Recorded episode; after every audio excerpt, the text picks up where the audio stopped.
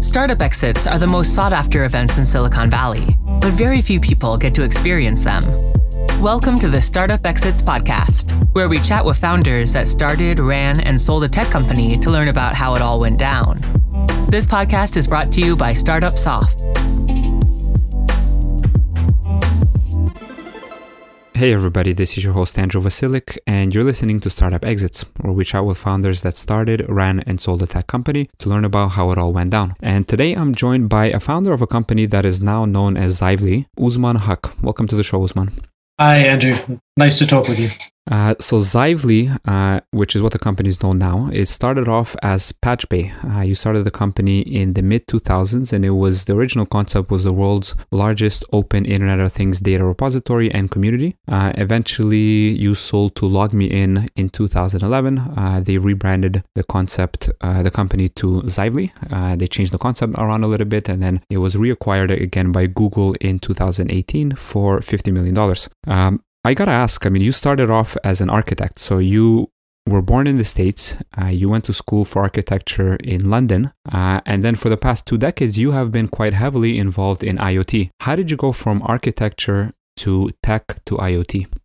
Well, funny enough, I still consider myself to be operating in architecture. You know, for me, almost everything I've ever worked on has been about people's relationship to each other and to their environments, and more specifically about how they kind of make sense of their environments, their neighborhoods, their buildings, their cities, and things like that. And so, my kind of involvement in what was to become IoT, the Internet of Things, is almost entirely embedded in my interest as an architect. In fact, uh, you know, what with the lockdown and everything, I've been going over some of my old records and papers and things like that. And I'd totally forgotten, but you know, I did a project for my architecture degree back in 93, which was all about a, a networked environment.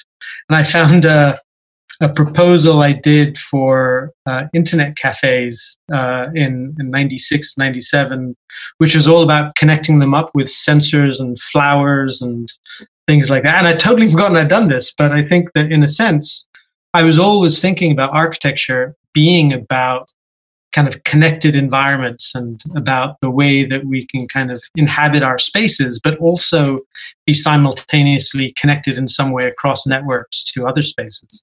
Um, so yeah, so in a sense, it's it, it's just an extension of of of everything I've always been interested in in architecture.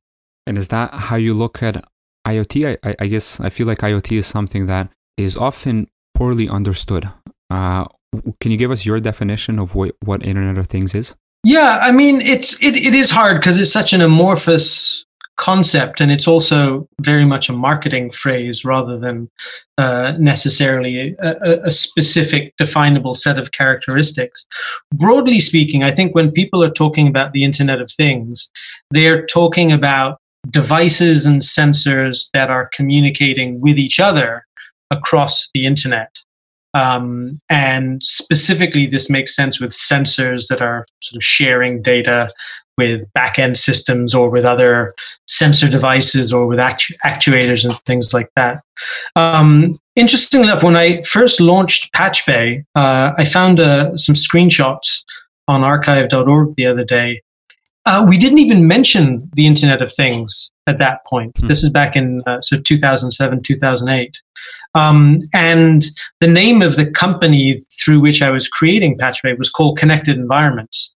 And so I think that the, my focus with Pachube, although it became an Internet of Things data repository, was really about the, the, the, the kind of environmental links rather than the data itself or simply sensors, which I think is what IoT is largely known for these days.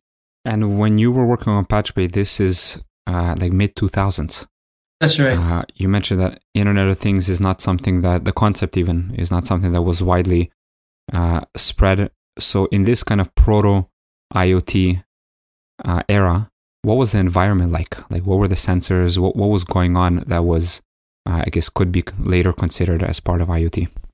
Well, so I'll, I'll, just give you a, a, sort of brief idea of, of kind of how it came about for me. I was working, as you mentioned, in in the field of architecture, I suppose you could say, working on interactive environments, and um, and I was designing and then building these things in different parts of the world for different clients and different organizations and things.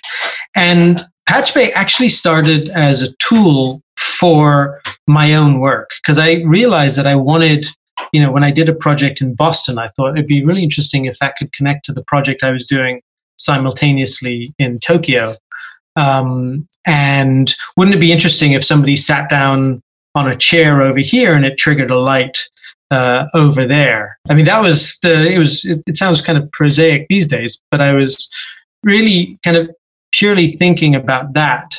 So the very first versions of what was to become Pachube were really focused on on things like furniture. They were focused on building management systems.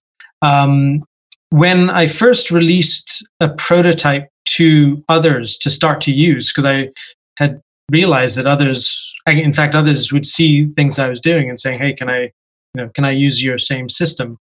Um, they started using it for something totally unexpected from my perspective, which was, um, I think, one of the most popular devices that was first connected up to Pachube was uh, an energy monitor.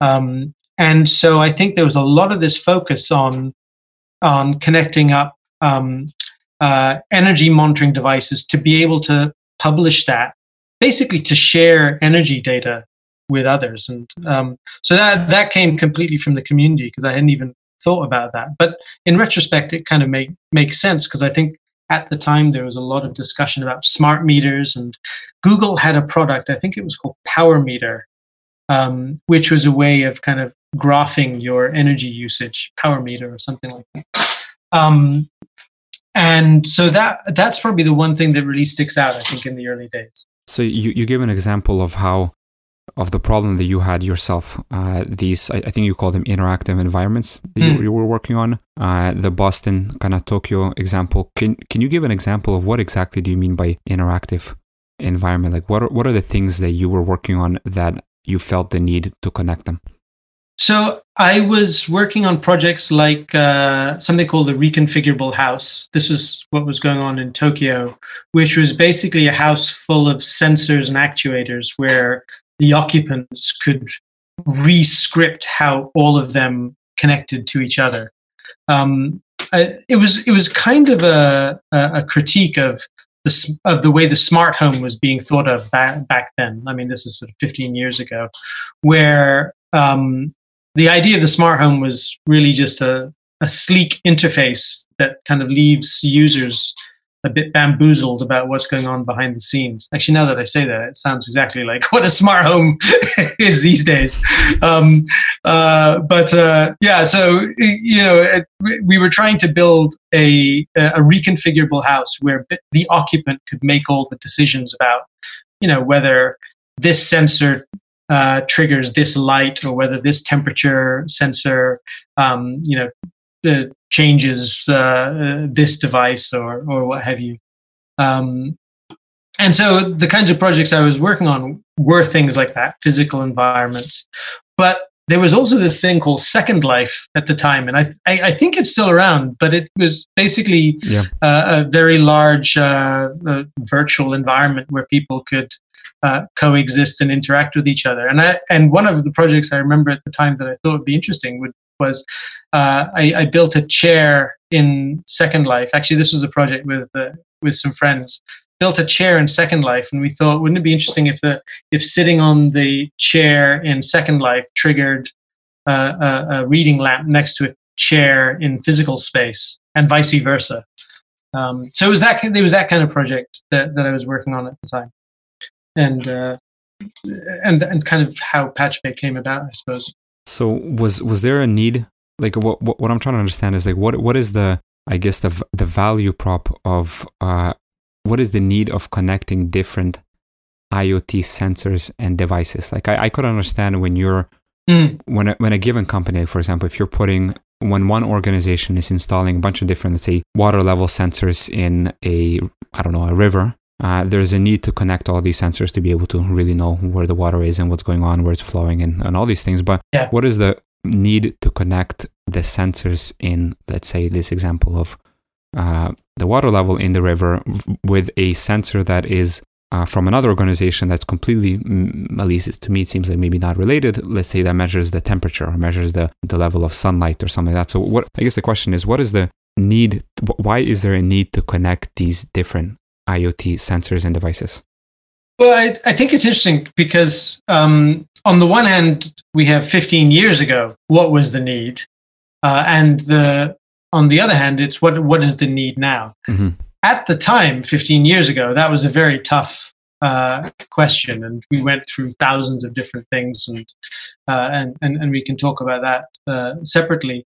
Uh, the the the value proposition now, I suppose, in a very broad sense, is that when you have these connected sensors in aggregate, they become more valuable. Mm-hmm. In other words, it's not just about having a single water level sensor but rather when you have multiple water level sensors, when you are combining their data perhaps with, um, let's say, uh, a rain level sensor somewhere else that might even belong to somebody else.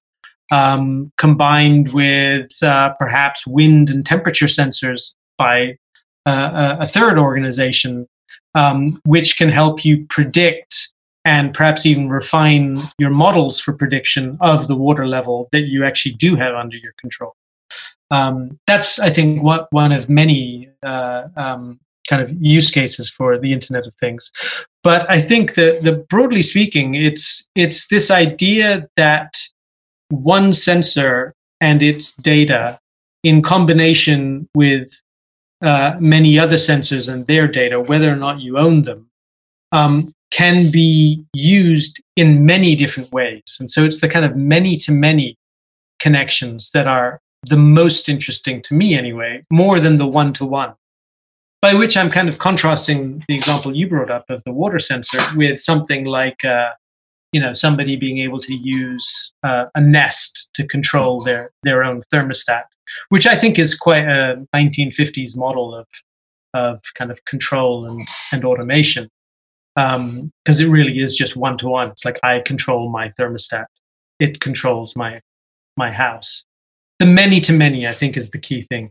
And what what was the I guess the the the, the concept behind Pachube was it was the contribution mostly kind of on the infra- infrastructure side of things to be able to even allow for these devices to communicate yeah, so I would say that that early on, that's that's what it was. In fact, for me, when I first built it for myself, it was simply uh, the the very first version was simply that I I deployed something in Tokyo, and I thought, oh, you know what? With with that little bit of code that I used somewhere else, I could just graph what the sensors are doing and put them into a web page, and I'll just have a really cheap and cheerful monitoring dashboard for it.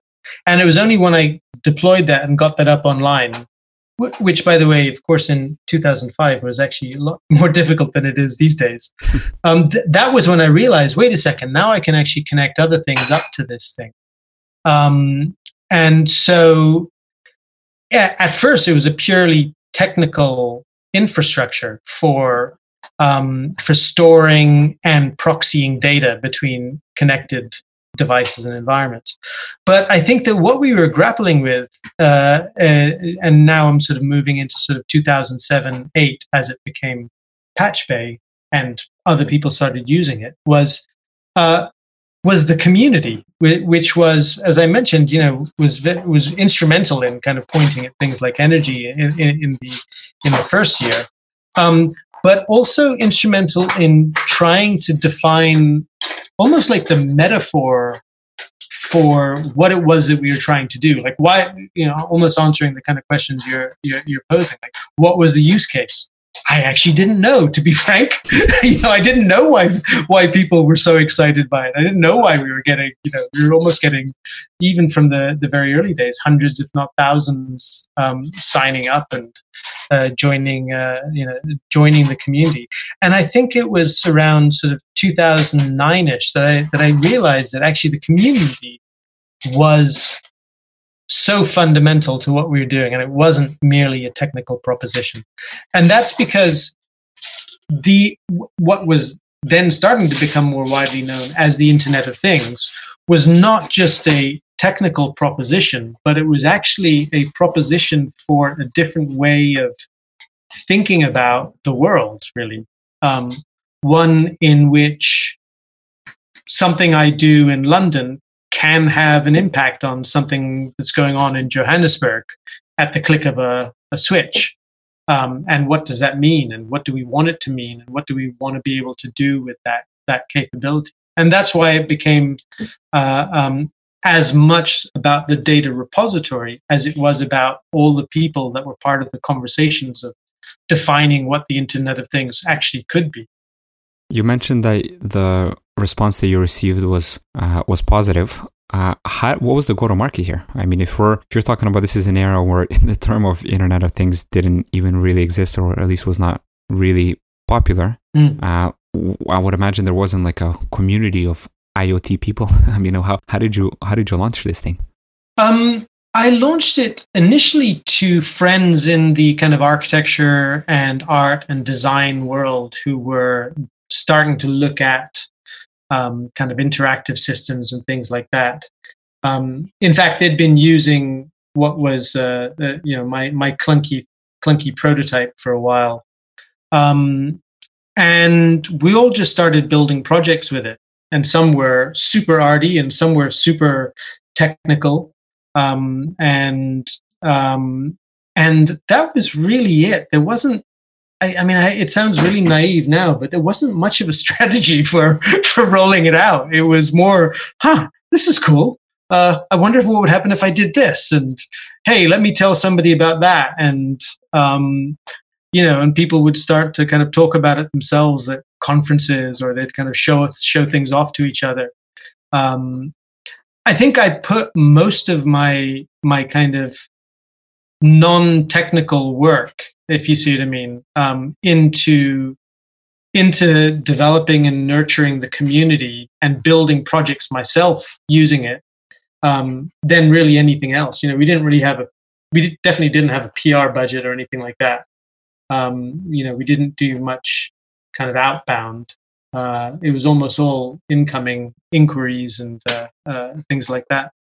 I think sometimes not having a clear strategy is a good strategy, uh, and you know, obviously for you guys it has worked out well. And I think even, even if you kind of analyze of how things uh, progressed from kind of Pachube towards the acquisition, you started off by solving a personal problem that you had, and you know, when when when doing that, there's a good chance that there are other people have that problem, and then you let the the users kind of guide you in the direction. And eventually, in 2011, you guys were acquired by um, by LogMeIn, and that same year, uh, this was after the Fukushima nuclear disaster. Uh, the technology that you've built uh, with Pachube uh, was helped to was used to help visualize the citizen measurements of radiation throughout Japan.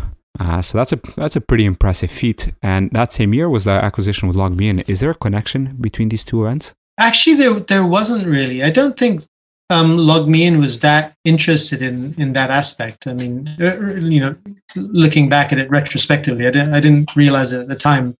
Um, but uh, in actual fact, the conversation with um, LogMeIn had started long before that. In fact, I think I'd, I'd probably say about nine months before that. So, um, so, so, so it only it was just one of those things that kind of came up at the time.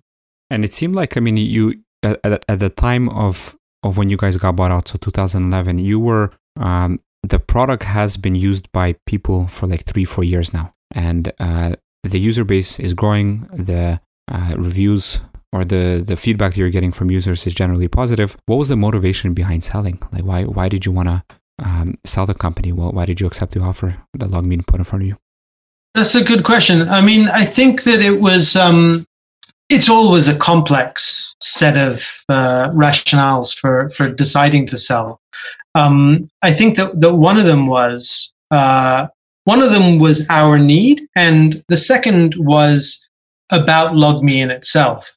You know, if I talk about our need, I knew we were we were growing in terms of user base. There was sort of untapped potential, mm-hmm. and I knew that there was really only one way to go, which was kind of up. Um, however, we didn't really have the financial, or let's be frank, the kind of commercial uh, firepower to be able to take it as as as far as it could. And I and I think I was very aware of that fact. Mm-hmm. Um, that uh, that to take it to that next level, I I just needed I, I needed something else. We needed to sort of step into into a different ball game, if you like. Um, there were actually several um, similar kind of conversations that we had, acquisition and very large investment rounds and things like that. And, but LogMeIn really stuck out for me, and this brings me to the second reason. Um, LogMeIn stuck out because I just really genuinely kind of liked the people that I met there. Um, and I could see the trajectory that they had taken, which was very similar to the one that I wanted for Pachube, mm-hmm. which was, you know, they'd started um, Marton Anka and Michael Simon uh, with, with, with a small kind of product, and they'd just kind of grown it and grown it and grown it into something really indispensable to a lot of people's lives. In other words, the, the LogMeIn product. And so it was that was very much a factor to me, thinking that actually, if I want someone to to kind of help steward this into the next phase, that uh, that that that it would be a company like LogMeIn. So you you started off in like mid early 2000s, and when you got acquired by LogMeIn, in even in 2011, I would imagine the uh, the IoT environment was much different, mm. uh, especially like in 2018 when uh, after the acquisition of LogMeIn, uh, Pachube was rebranded eventually to Xively. That's right. And then uh, it was acquired by Google. Uh, 2018, it was a 50 million deal, and now it lives within the Google Cloud's IoT core service. So it's a very different world than it was when you first got started. Um, where in the evolution of IoT do you think we are today? Like, what's what's the current state of IoT? That's a good question. Um, I think that when IoT has truly kind of come into its own, we'll basically stop talking about IoT, if you see what I mean. It's it's it is almost still too much in my mind, too much of a kind of a marketing buzzword.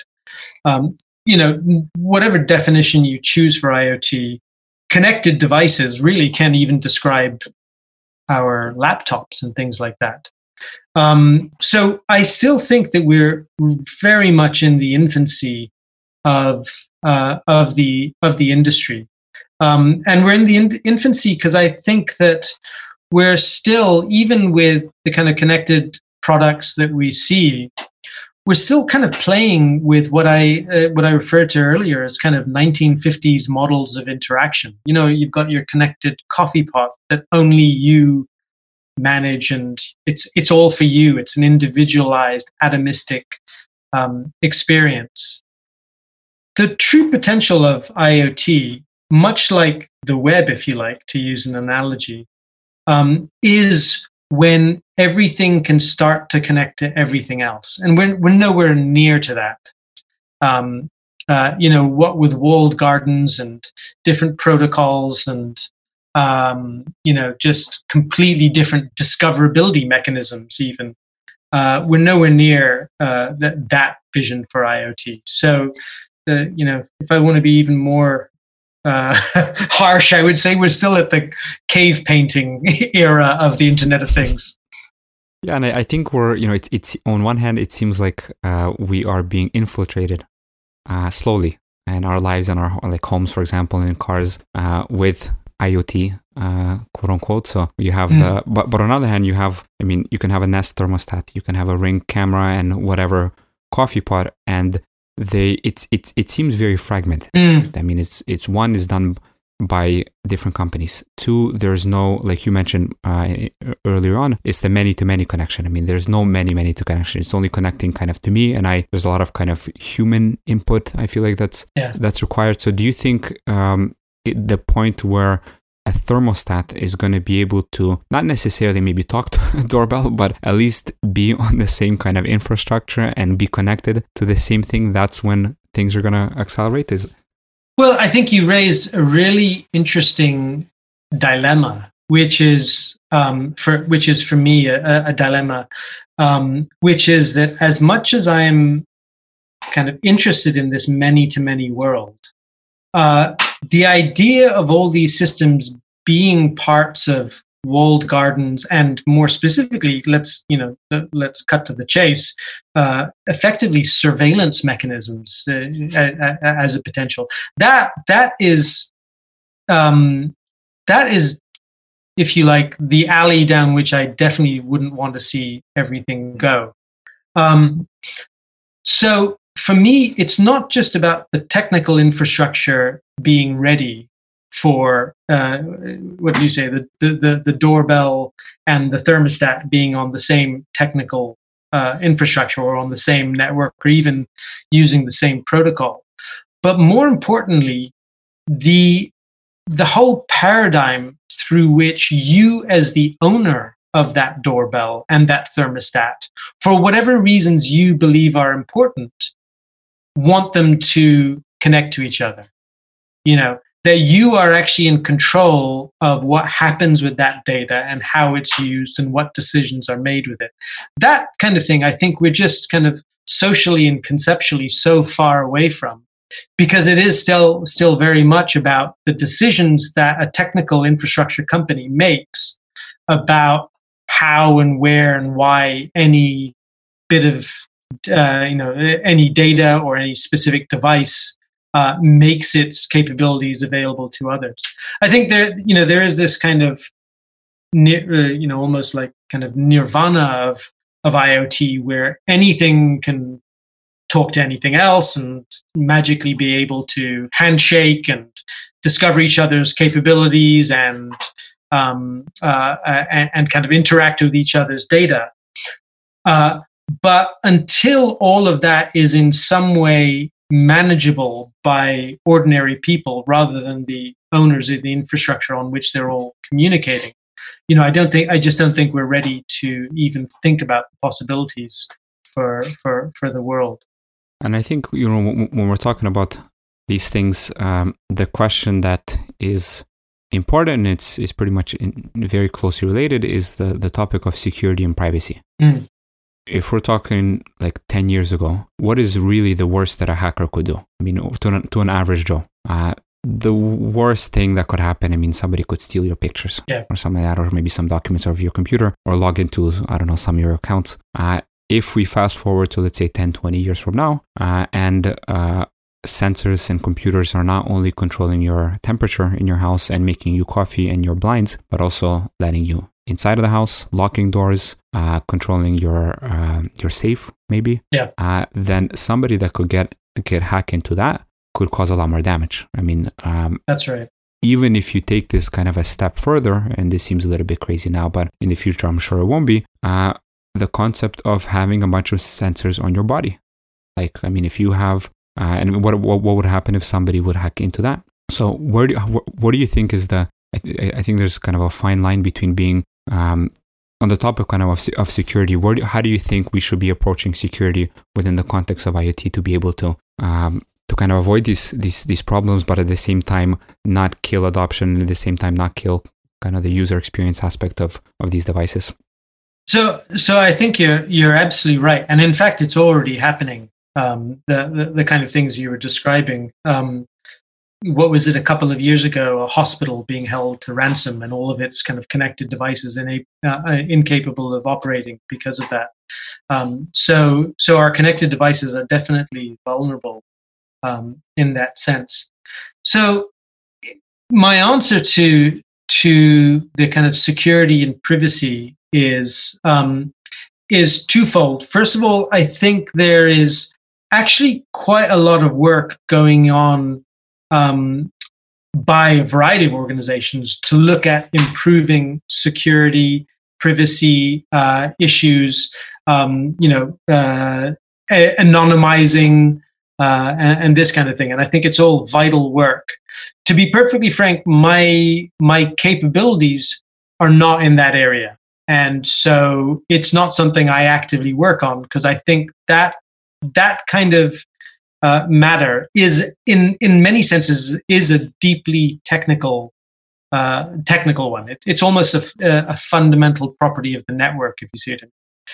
So what I'm kind of interested in is okay. Let's imagine actually no not not let's imagine let's let's take the the iot networks as we see them um, and as they will uh, start to transform themselves and you know assuming things are going to become more and more secure uh, privacy conscious uh, and locked down how can we still achieve the many to many aspect and so um, so actually what i'm interested in is almost the counterpoint to to, to those two things or, or, or the, the third point on the triangle which i call entitlement mm-hmm. which is how does an owner of devices who is security and privacy conscious still enable a device and its data to communicate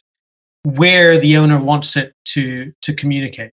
In other words, yes, let's lock everything down um, to the extent that, that is necessary, but we're still going to have to build in the capabilities for um, for an owner and not just a, a, a, network provider, if you like, or not just the the manufacturer of the device, to decide who has access to their data under what conditions and um, uh, and and what are they uh, uh, allowed to do with it.